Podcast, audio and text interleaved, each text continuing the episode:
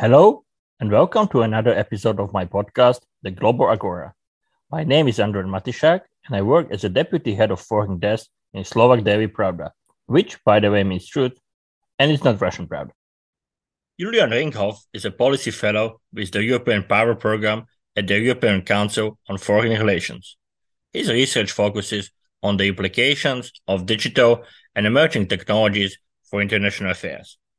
He just published an article titled The Age of Ego Politics Elon Musk and the Power of the Tech Giants. With that in mind, I thought that it would be interesting to interview Julian, and I think that our conversation doesn't disappoint. We talked about Elon Musk and Ukraine and Starlink, about Elon Musk and Twitter, and also about Elon Musk and his visions. Should we be afraid of the intentions of the richest person in the world? Listen to our conversation.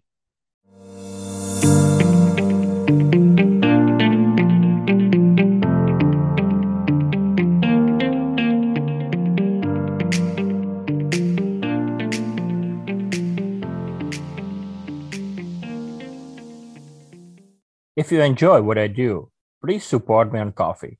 Thank you. For the link, see also a description of this episode. And now, up to the new debate. For the European Council on Foreign Relations, you just wrote an article titled The Age of Ego Politics, Elon Musk and the Power of the Tech Giants. And there are many discussions regarding Musk's SpaceX Starlink satellite internet terminals related to Russian invasion. So let's start with this topic. How important is Starlink for Ukraine in Kiev's effort to defend the country?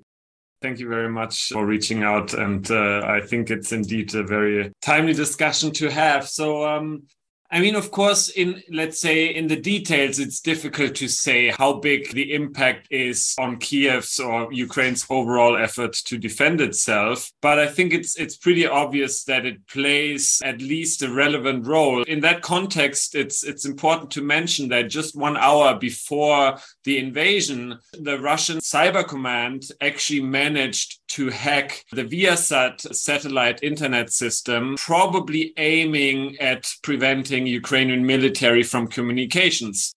Uh, this had effects long beyond Ukraine. I mean, there were wind turbines not functioning anymore in Germany because they were using the system. But this was actually one of the few very successful cyber attacks of Russia in this context. Else, they've not been very successful. But it shows that Russia understood satellite communication it could be important for Ukraine. And that's why this decision by Elon Musk to provide Starlink to Ukraine uh, already seems quite important. And uh, I think it has helped Ukraine in a, in a few areas. It certainly has helped the government to stay online, also in its very successful communication efforts to the rest of the world. I mean, Zelensky, of course, was connected with calls to parliaments all across the world. Whether he used Starlink for this or not, we, do, we don't know. I heard that for some some of this stuff it was used, but certainly it was a security guarantee that they can stay online.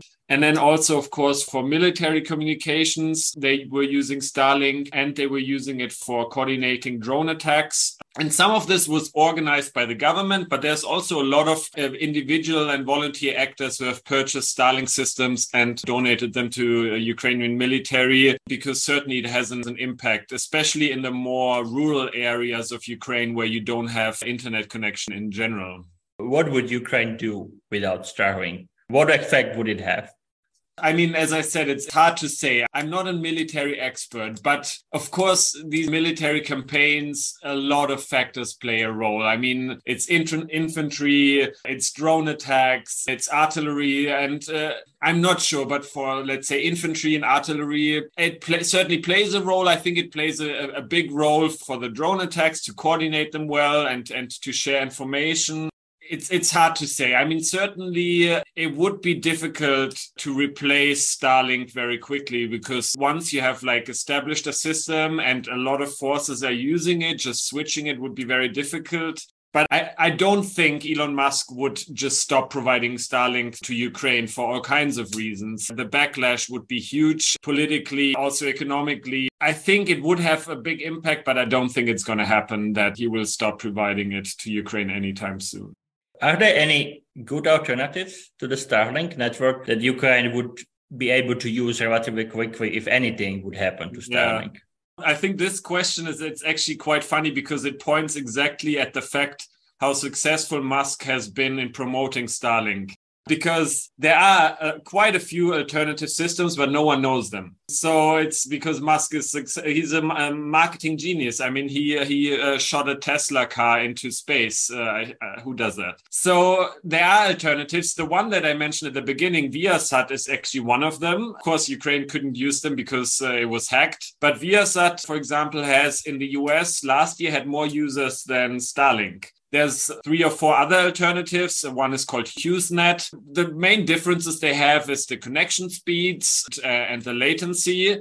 And these things are important in some contexts. For example, in, let's say, gaming, you want to have low latency. But for basic communication, it doesn't really make a huge difference. So technically, Ukraine could be using other, other systems outside of Starlink. It's just uh, Starlink has been relatively good at defending uh, possible cyber attacks, which Viasat has not. So, yeah, there are alternatives. We tend to forget because Musk is, is good at communicating his success. And then lastly, uh, I mean, the European Union a year ago or so decided to also develop its own system. The system is not ready yet, but it's I mean, already before the war started, there was an awareness that these communication systems are so crucial for, for politics that having an independent system could become important at some point. And I think this conflict in Ukraine illustrates the point. What do we know about, if anything, about the efforts of Russia or maybe some other actors, but I would say the predominantly Russia in this context, trying to shut down Starlink somehow.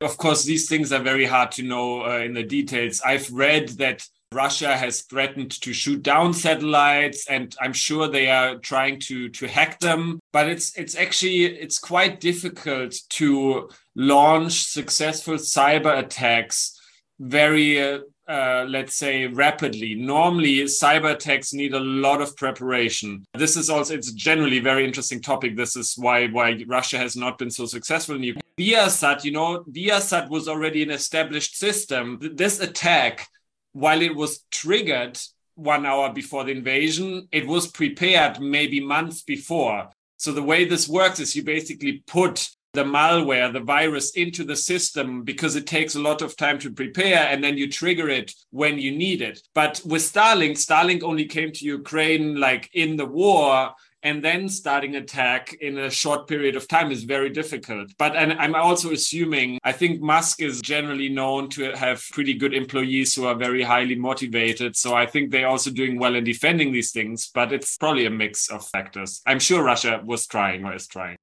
You said, and we all know that, and it's quite obvious that uh, Elon Musk is very good at promoting himself and, of course, uh, his products.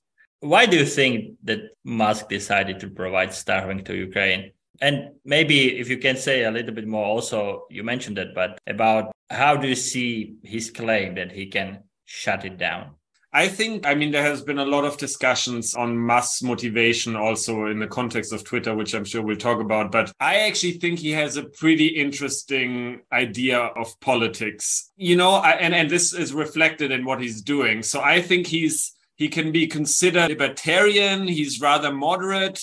He also kind of identifies himself with this uh, movement, they call it long termism. So, where he believes the main goal of politics or of us should be to ensure as many people, uh, as many humans can live as long as possible. And he thinks that technology is the solution to this. So what does this mean in, in this context of Ukraine? I think because he's like a libertarian and, and freedom of speech and freedom in other areas is important to him, I think he does have some ideology driving him to say, okay, we need to defend Ukraine against Russia because uh, this is also about freedom. But at the same time, he does favor a multipolar world where he does not want any government or any country to have too much power. So, in that regard, he's actually not opposing Russia entirely at the global stage because he doesn't want US or China by itself to have too much power. So, and this is true in international politics and in national politics. He just uh, tweeted ahead of the midterm elections, uh, let me quote,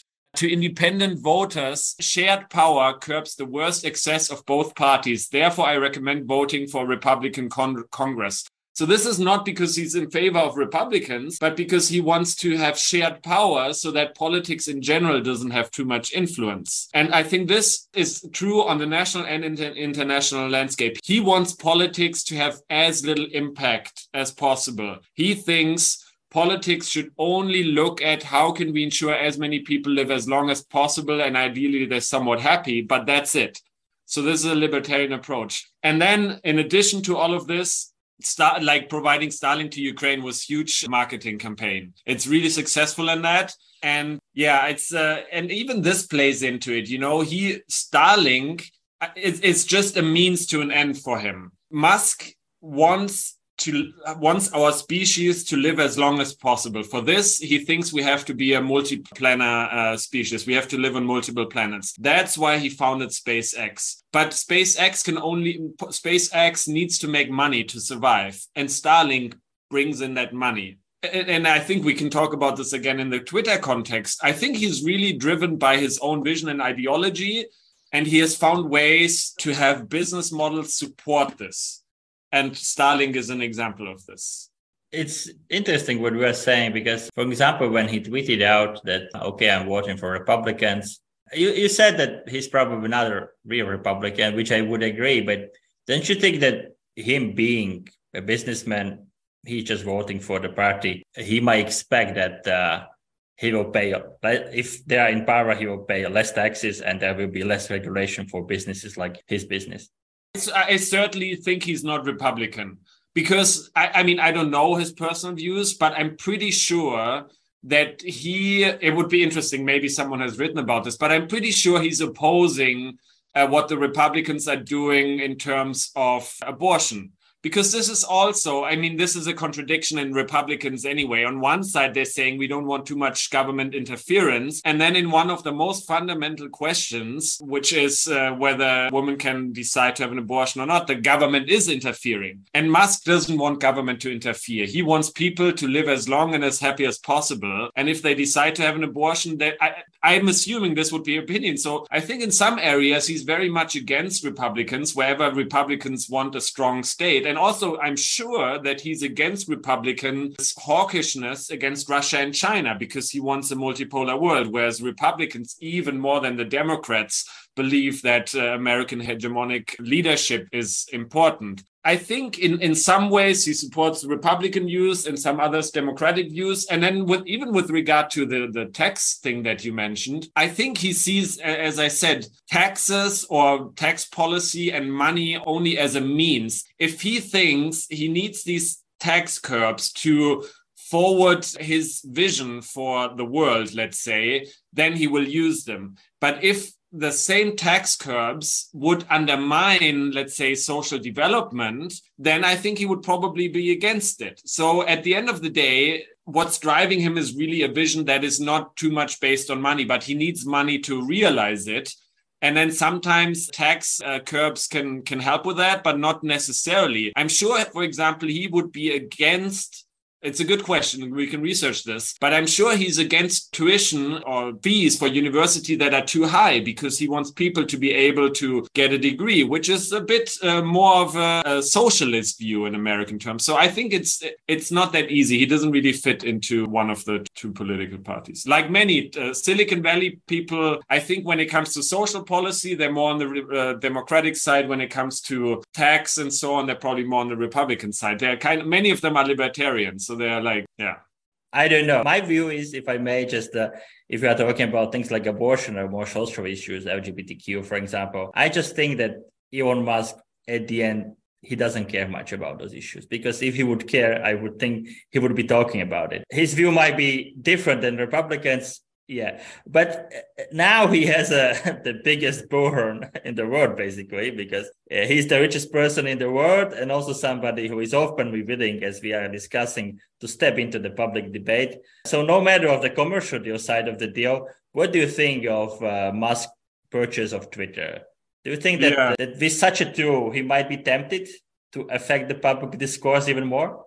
Maybe one more word on what you said before, because I think it's really interesting. You know, I actually read the Musk uh, biography five, six years ago before he became even more famous. And uh, there was a very interesting passage in there where it was saying Musk, I think he has, I mean, he has some form of autism or he has some, I think he's not he's not the most empathetic person. And this is also why he's maybe not engaging in these, let's say, more uh, personal, emotional topics. And in this book, it was saying that Musk cares for his closest family as much or as little as he ca- cares for the rest of, of humanity. To him, he doesn't really make a big difference on whether you're his friend or you're some other human. At the end of the day, he just thinks humanity needs to survive. He's not very empathetic, and maybe he doesn't uh, engage in these uh, in these conversations too much. But then uh, on on Twitter, he didn't buy it for economic reasons. I think he always thinks in economic terms because he knows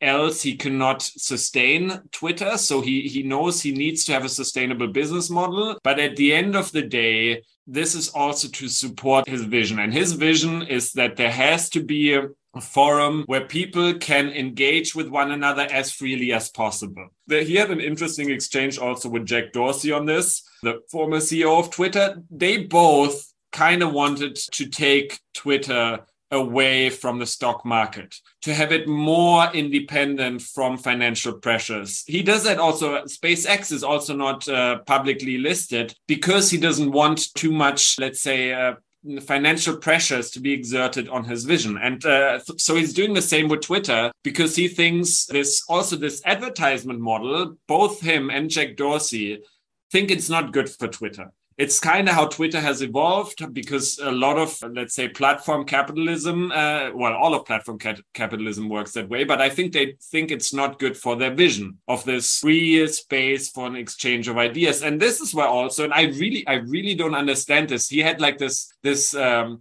debate with uh, Alexandria Ocasio-Cortez, uh, AOC, where she was complaining that he's charging $8 now for this blue check mark and I'm like, how can you complain about this? Everyone's saying, especially on the progressive side, most people are saying this business supported or this advertisement supported business model is bad for these social media platforms. Frances Haugen also said this. This, this, and I am convinced of this. This business model is creating a lot of the problems that we see. Because you need as much engagement as possible for these ads to sell and you get as much engagement as possible with, with very extreme content and that's what creates a lot of the issues that we have. So moving away from this advertisement driven business model could i think is an important aspect to get it to more let's say um, peaceful place for exchange and in that context, charging people for using Twitter, I think, is a good idea.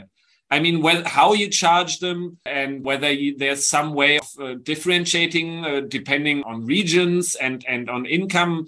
I understand what you are saying, and I would also agree, but I think that the idea was so half baked and they tried to implement it so quickly that, that there was a I think kind of understandable backlash, don't you think so? Yeah, yeah, yeah. No, I mean, so I, I think my general take on this is that I think he has often has good intentions, but that doesn't mean that it leads to good outcomes.